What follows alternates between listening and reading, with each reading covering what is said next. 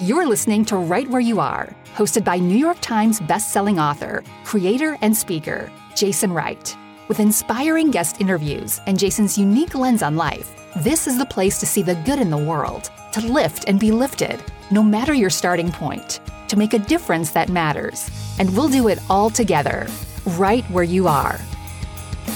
Hello, world. Welcome back to Right Where You Are. This is your host, Jason Wright. Thank you so much for joining us. I know I say this every single week, but it does mean a lot to me that you give me a little bit of time each week to tune into the show and to hear our guests before we get to today's guest. If you're listening, then you have picked up the new book, Even the Dog Knows, right? You're nodding wherever you are in your car, jogging, doing laundry, sitting at your desk. You're nodding and saying, I, I did pick up Even the Dog Knows and I loved it.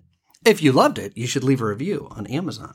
Reviews are really, really important, particularly in the first couple of months. So, uh, if you have picked up Even the Dog Knows, whether it was the uh, Audible version, the hardcover, the ebook, and you enjoyed it, please leave a review on Amazon. All right. Our guest today is a man I have known um, for a long time, and actually, we're in person. We're face to face, which is a treat because, as my listeners know, normally we're using Zoom uh, which is a, a, great blessing. And we love the technology, but the, the ability to sit face to face is, is awfully nice. He is the author of When Caregiving Calls Guidance as You Care for a Parent, Spouse, or Aging Relative. And if you are listening to this podcast, then you are either caring for a parent, spouse, or aging relative, or you will someday likely care for a parent, spouse, or aging relative. Perhaps in the 51 episodes of the show, I've not had a guest on a topic that is as universal as this one is. And I didn't realize just how universal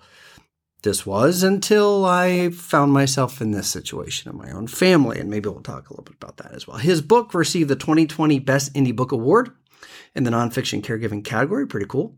Um, the next year, he won an Independent Publishers Book Award in the Aging, Death, and Dying category. Uh, he is an international speaker and consultant on these topics. He's the founder of a company called Caregiving Kinetics with a K, which I love. And he has been recognized uh, as a top 100 healthcare leader by the International Forum on Advancements in Healthcare. By the way, I am not on that list. I checked. I checked before the show. I'm not in the top 100. His passion for supporting caregivers is rooted in his experience as a caregiver in his own family.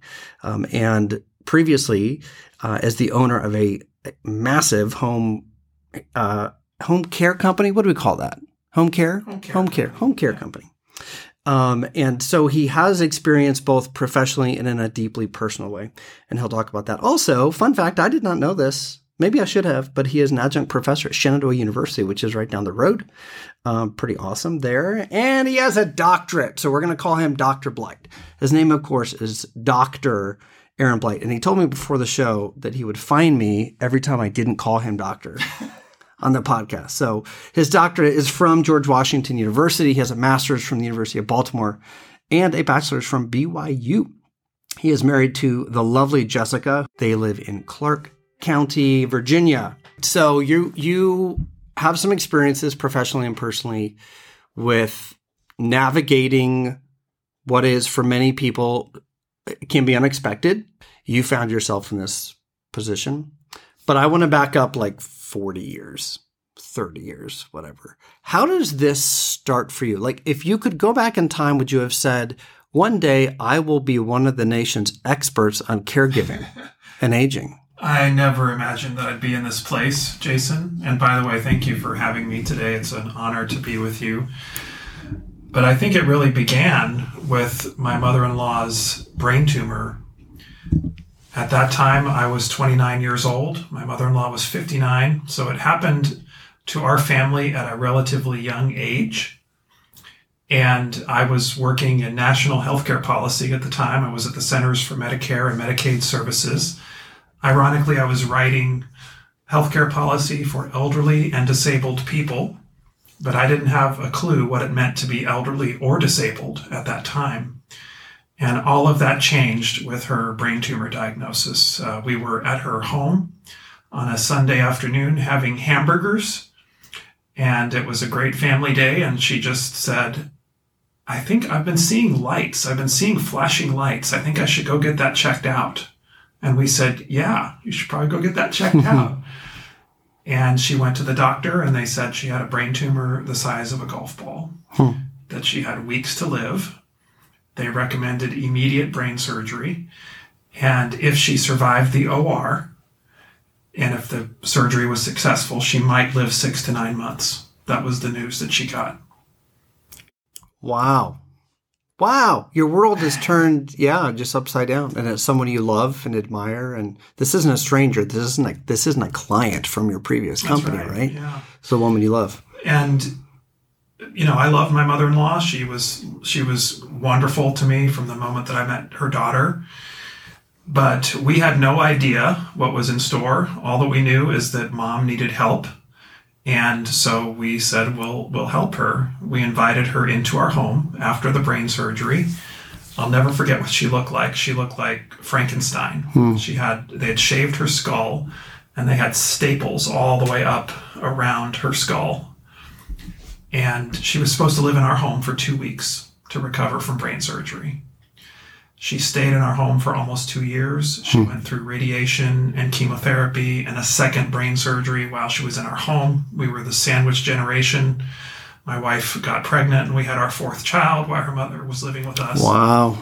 But she lived a total of five and a half years after that original diagnosis. She was a, a miracle. Uh, but the residual effects of that brain surgery had long term implications, and she was in steady cognitive decline for the rest of her life. So we spent five and a half years as her family caregivers. Every day. Every day when she was in our home, and then when she left our home, she moved back to her own place, and we mm-hmm. were going over there. Yeah, pretty much on a daily basis. Yeah. Yeah. Daytime, nighttime, helping her with whatever she needed and we watched the slow deterioration of her mind, which was which was difficult. Yeah, I'm sure.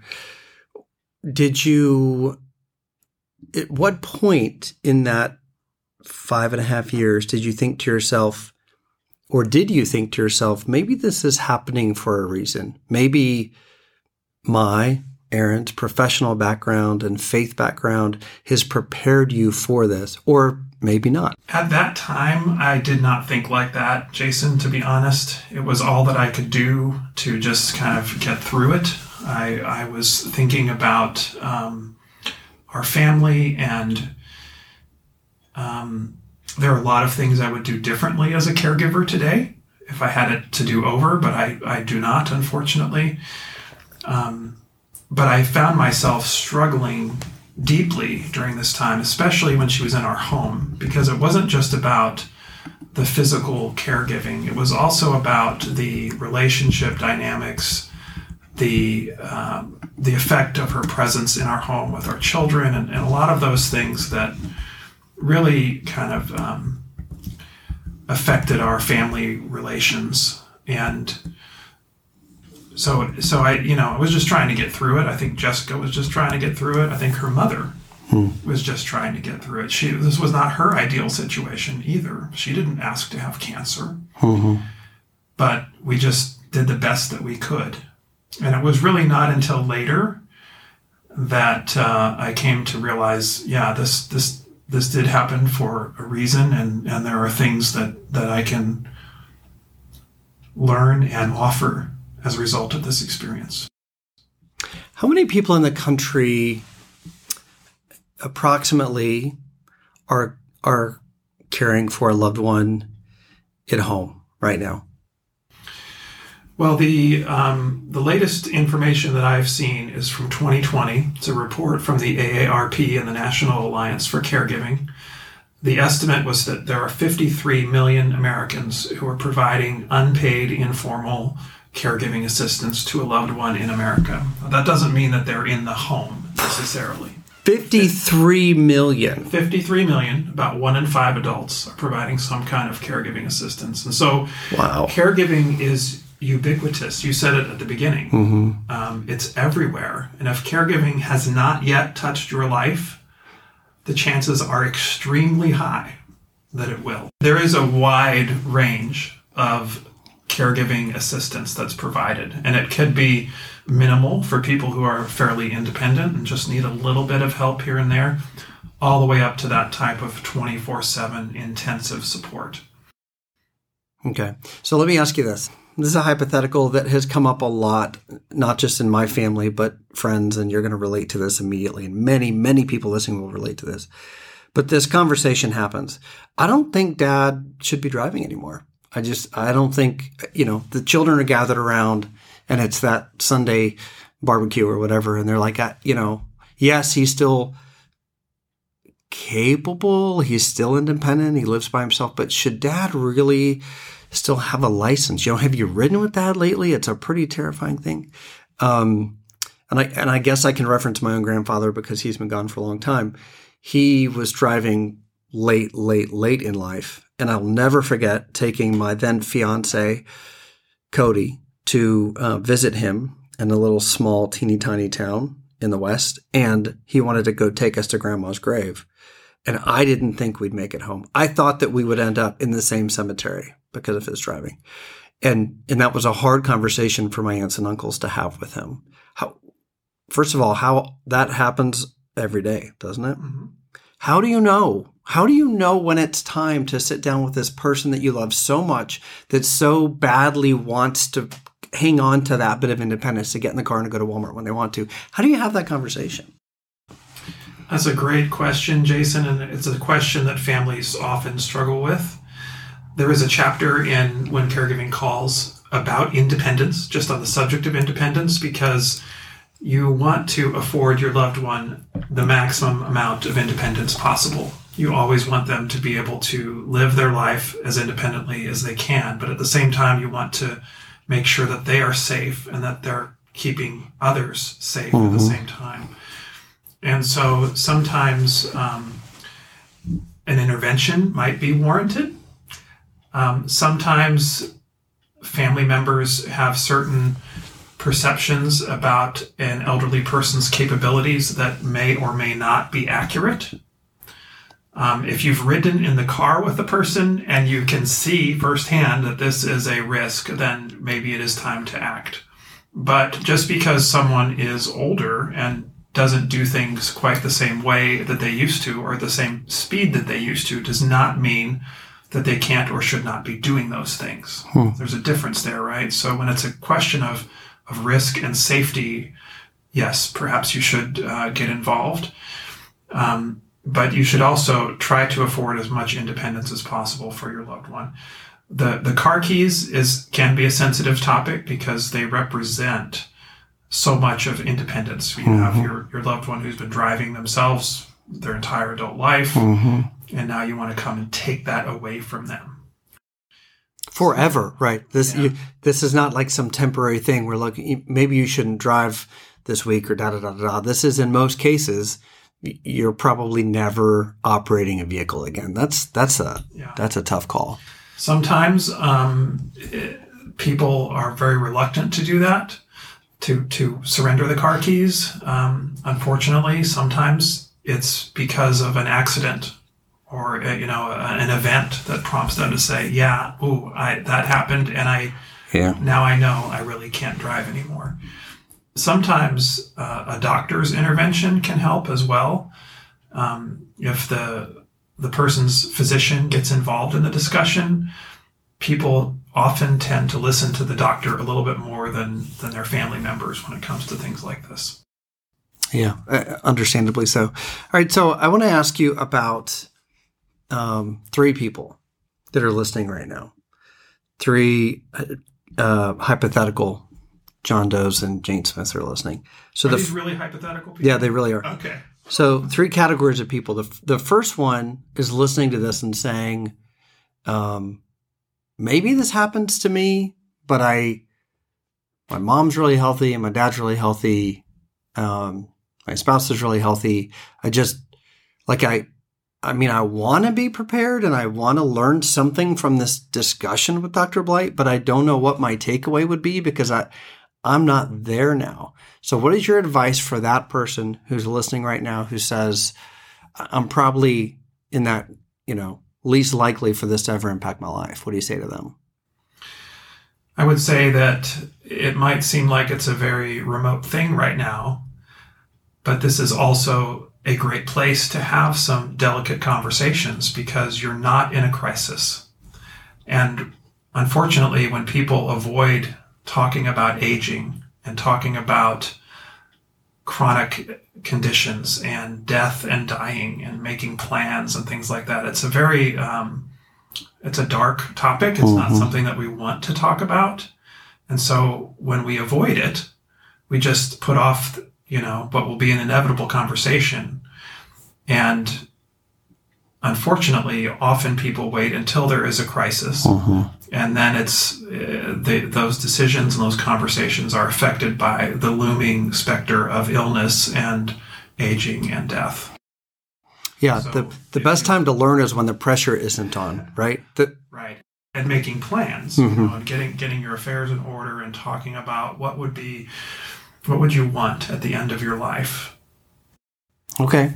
All right, now the second hypothetical, John Doe, Jane Smith, is they're in the middle of it today, right now. Like they're listening to this while they're loved one that they're caring for is napping in another room or in a hospital bed in another room and hospices may be involved and but they're they're in the thick of it and they're listening to this episode and it's maybe not by chance that they have found this episode. And maybe they're not listening to it this current week you know that we're taping and dropping the episode but it's three years from now. Um, what do you say to them? How do you give them hope and light in the middle of the storm? So, caregiving can be a very, very difficult road. It can be lonely, it can be isolating, it could lead to incredible emotional struggles and spiritual challenges. And so, it's important for you to take care of yourself, to access resources and supports that can help you through this challenge. And you don't have to go through it alone a lot of times family members, and this is especially true with spousal caregivers, they think, oh, I have to do this myself. I can't reach out to others. Nothing could be further from the truth um, because of the, um, the major challenges that are associated with caregiving. Uh, it would be very appropriate for you to seek out some help and support from others. And what type of support could that be? That could be reading a book like When Caregiving Calls. It could be accessing caregiver support groups, which are phenomenal. They are in person and they're online.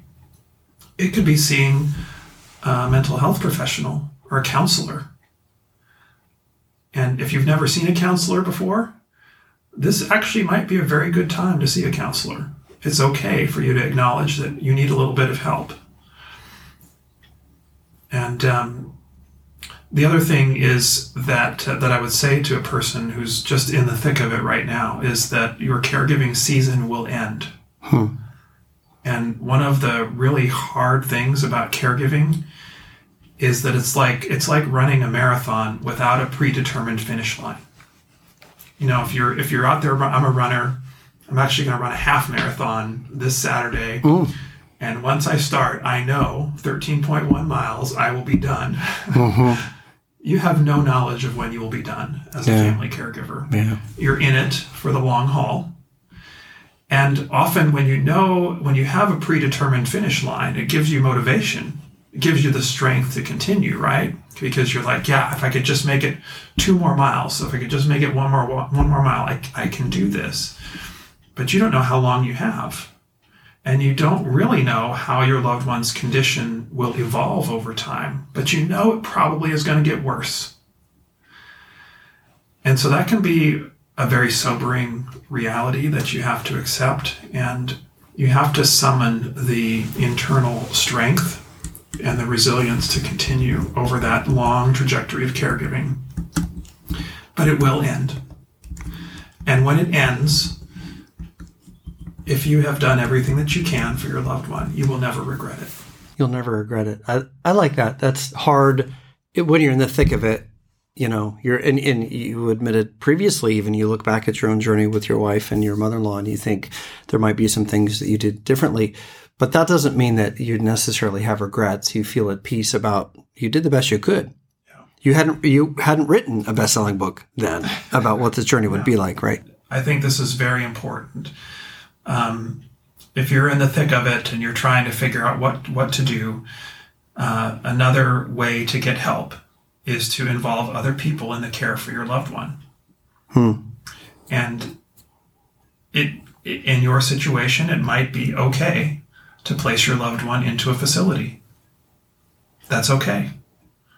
Oftentimes, people think about uh, facility based care and they sort of try to match the services in the facility and the needs of their loved one. But there's a third component in addition to the services in the facility and the needs of the loved one, and that is the capacity of the family to provide the supports that the loved one needs. And if your loved one's needs are greater than your capacity to support them, you need to reach out and get help. And it's okay. There is no judgment here, there's no right or wrong. Yeah, that's a that's a tough decision too. Just like the car keys or whatever the that discussion can be hard. What do you do when your loved one says, "Absolutely not." no, I don't I don't need it. I don't want it, and I won't do it. That's a that's probably going to be an ongoing conversation that you have with your loved one over time. And that position might be taken at one point in time.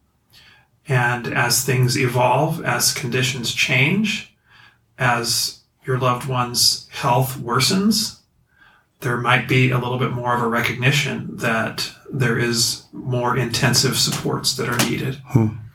And at some point, the family member may have to say, Mom, Dad, or my husband or wife, I can't do everything anymore.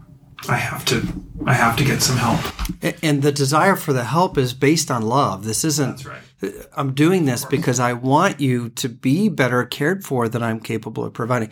One of my very good friends, who I know is listening, um, his mother was suffering from dementia and, and, pretty rapid mental decline and said, Nope, nope, nope, I'm not leaving. And so they were all living together.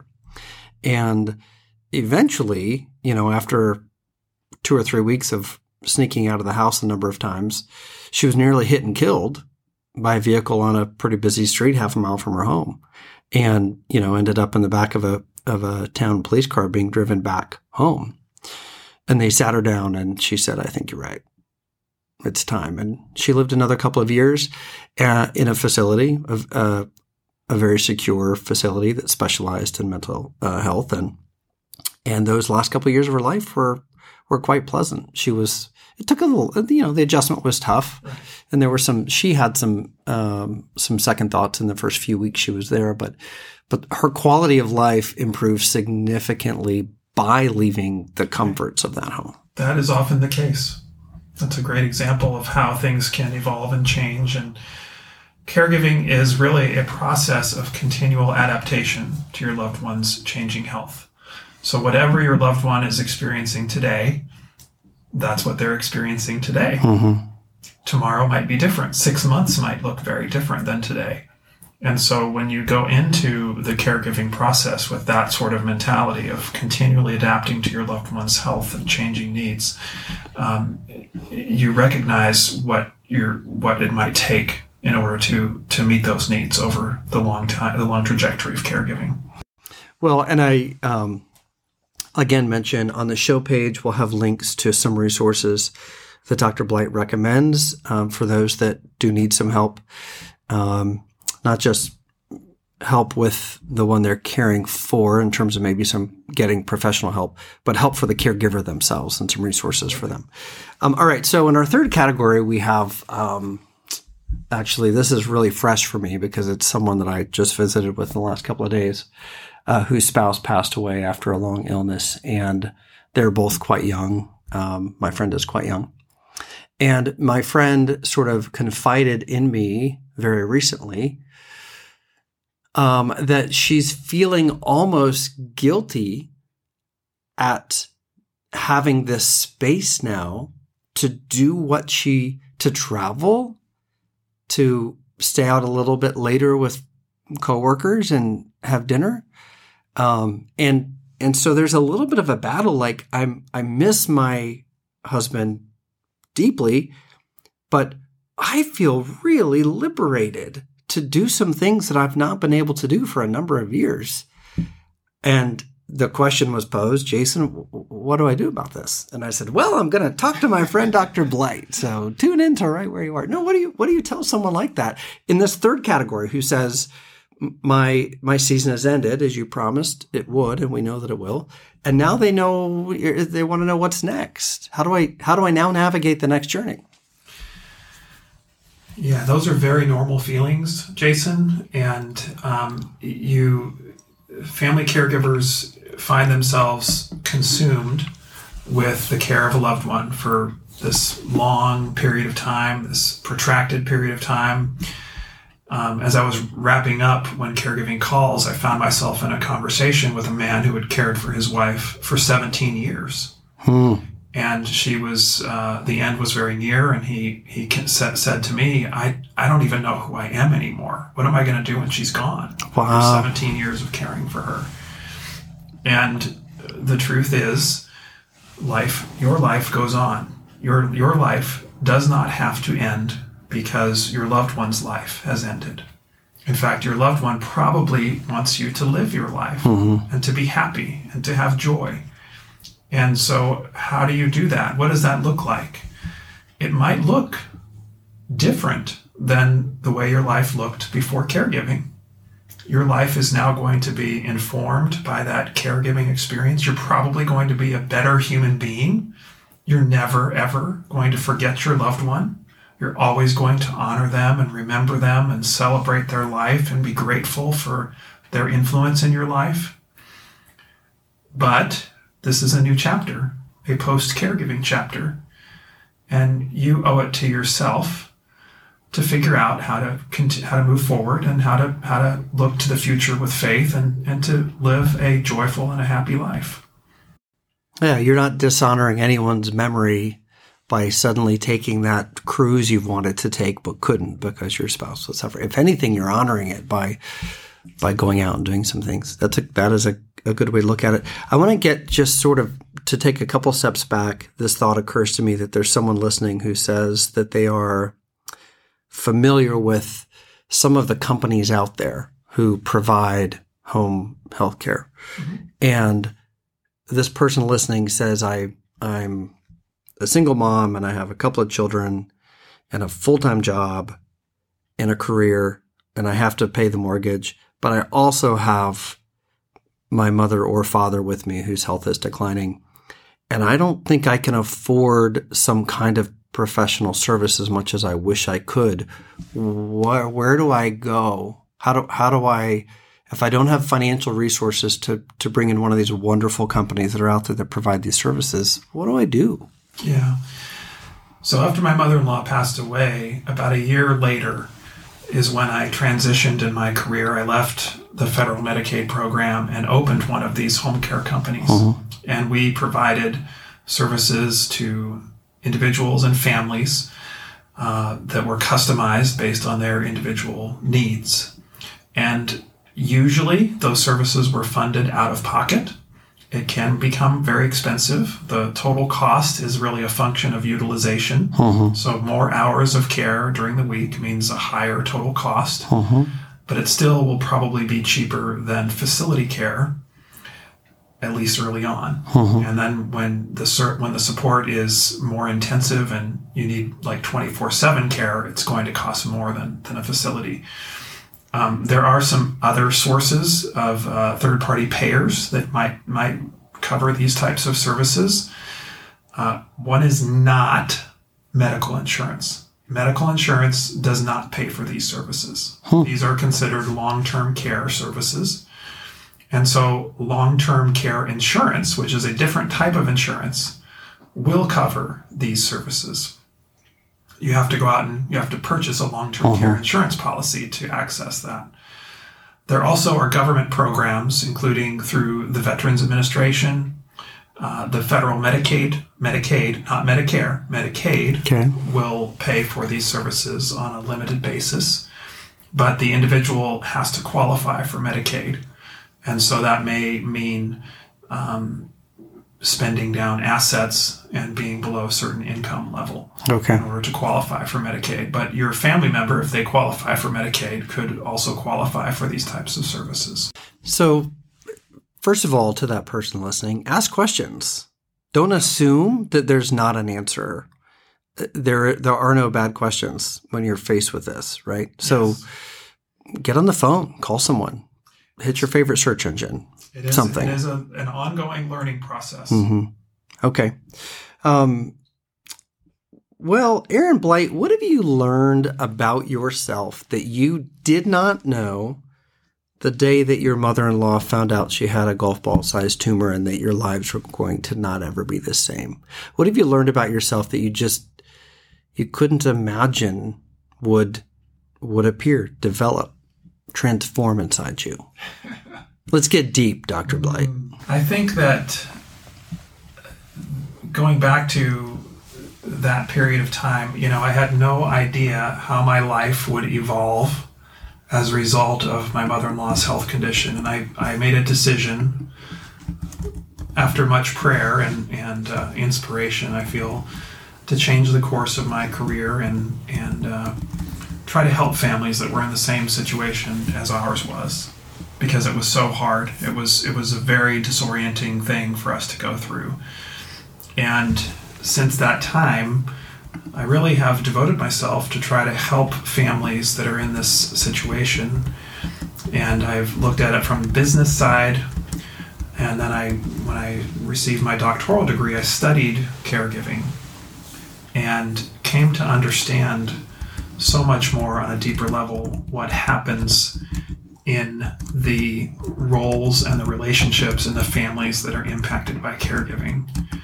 And so if you had told me, you know, way back when my mother-in-law first got her brain tumor that that I would have a doctoral degree and that I would have this academic research oriented understanding of caregiving and that I would be out talking to groups and write and wrote a book on caregiving, I would have just said, uh, I cannot imagine that. That's just the furthest from my mind. But um, I do feel that uh, that I've been led to do this work, and, and it's for me, it's a it's a labor of love. It's a calling. It's not something that I'm required to do, but I know that uh, caregiving is profoundly important to individuals and families, and it's taught me a lot about what it means to be human, what it means to love, what it means to care and to minister to others. And I'm just really grateful for that. Yeah, it's it's an oppor- caregiving is it's this unique opportunity to partner with God. I was going to ask you. I've been asking occasionally, not every episode, but I occasionally ask my guests if they think they're doing what God wants them to do, and it's pretty obvious in your case. The answer is yes.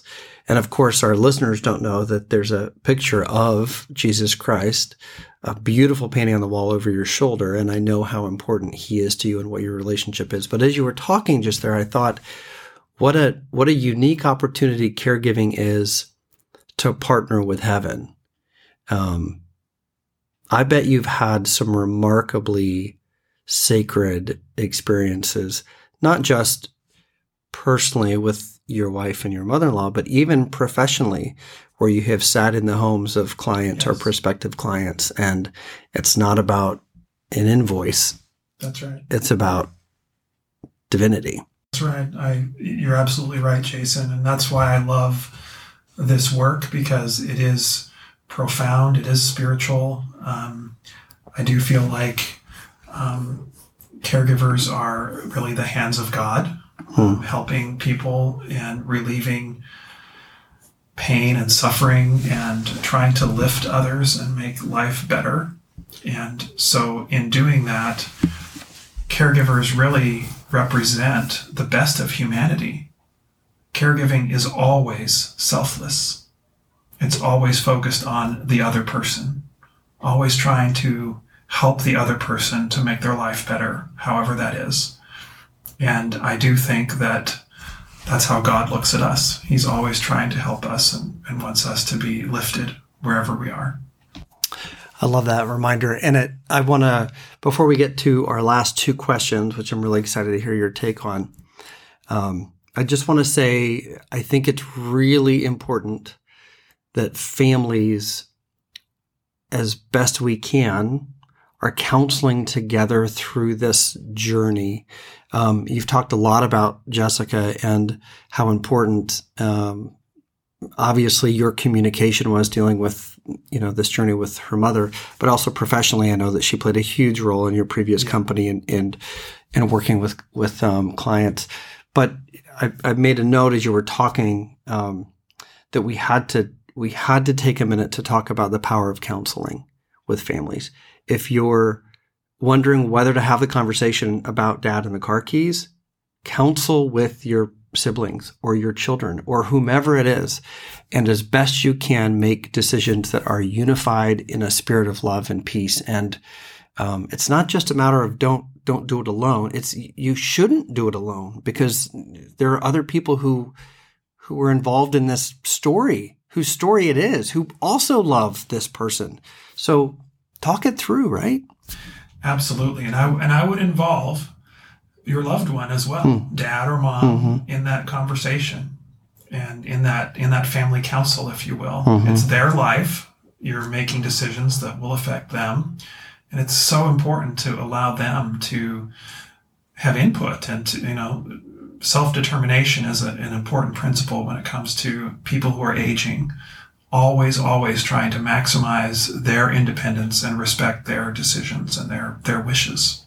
Yeah. Well, I love that. And it, the thought occurs to me if you are in this position and you're listening right now and you think, well, I am in a situation where I need to make some decisions about my mother, but my brother lives in Colorado and we haven't spoken for 20 years, well, guess what? Now's probably the time to pick up the phone. And I and I am certain that's not a far fetched scenario that there are people listening feeling that way. Sometimes sometimes estranged family members come together hmm. because of a caregiving related situation. Um, sometimes it's it can produce healing and mending hearts. Sometimes it doesn't sometimes uh, those uh, estranged relationships remain that way, unfortunately. But you won't know exactly. unless you pick up the phone. That's right. Um, I love that. Well, Dr. Aaron Blight, as you know, the name of the podcast is Wright Where You Are, W R I G H T. I love asking guests what that little play on words means to them. What does that phrase, right where you are, mean to someone like you? Well, I love the the play on words, as you said. As a as a writer, I know that was very intentional, mm-hmm. very clever, Jason. So kudos to you on the the name of the podcast. Beyond that, I think it really represents today and what we have before us. And you know, there's um, we can't change the past. We can't predict the future but we can today, and this is what caregivers do, they live in the present. Every day is a gift.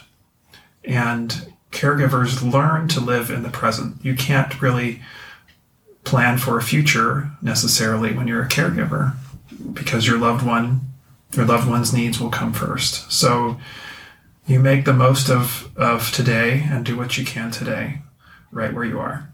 Perfect. And shout out to JD, my daughter, who you know, who um, who was speaking of family councils. The name of the podcast, as silly as it sounds, we talked about it as a family for a really long time, and and uh, it the name came as a result of this council, and JD finally saying, "Wait a minute, why don't you add a W? So shout out to JD. Um, That's her idea, huh? Yeah, cool. she's Good she's job, uh, yeah she's the best. well, you know, we uh, here at the podcast we like to think that everything we say is so important that it will end up in someone's journal for the rest of their lives, right? Uh, the truth is that um, most people listening right now will not remember everything we've said, but you have an opportunity um, to pick one thing. The one thing that you would most want my audience, your audience, your readers, your clients, um, your consulting clients, your family, your church family to remember about you, your life, your mission, your calling, your journey, what is the one thing? What is Aaron Blight's one thing? I think if it was what what I would hope people would remember about me is that I really um, I loved the Lord, and I tried to please Him. That's it. That's the shortest, most direct answer I've gotten to that question. I love it. Um, and again, he's looking uh, over your shoulder at us, no doubt approving of the good life that you're living. Well, friends, look, let me just say as we wrap up, um, I know a lot of people that write nonfiction, and I love them. And but most people who write nonfiction are writing for them. And I can tell you that uh, my good friend Aaron Blight did not write this book for himself. He wrote this book for you. And you didn't even know that until you tuned into the episode today, my friend, listening wherever you are. Um, this is not about uh, royalty streams and brand building. It's about um, creating something that could be a blessing in your hands. So, um, pick up the book. It is available as um, in trade paper. It is available as an ebook. It is available. There's an audiobook even read, I think, yeah. by the golden voiced author himself, Aaron Blight. Um, but but pick up the book and lastly, I would say pick it up before you need it. Pick it up before you need it. Um, you won't regret it. Uh, as we say goodbye, I remind you please take a moment to rate and review the show wherever you like to listen to your favorite podcast Audible, Spotify, Apple, etc. And thank you again for giving us some time. And Dr. Blight, thank you for giving us some time. We'll link to all the good things you're doing in the show page and hope that people will check out uh, the good work you're doing. You are a fundamentally good man and a good example to the people around you. Well, thank you, Jason. Thanks for having me. And, and you are a fundamentally good man. So I appreciate all that you do. Thank you for joining us on Wright Where You Are. For more information about Jason and his projects, visit him online at jasonfwright.com or on social media at facebook.com slash jfwbooks or on Instagram at jasonfwright. And be sure to subscribe to Wright Where You Are, wherever you listen to your favorite podcasts. This has been a production of Wright Media Productions. Copyright 2021 by Jason F. Wright. All rights reserved.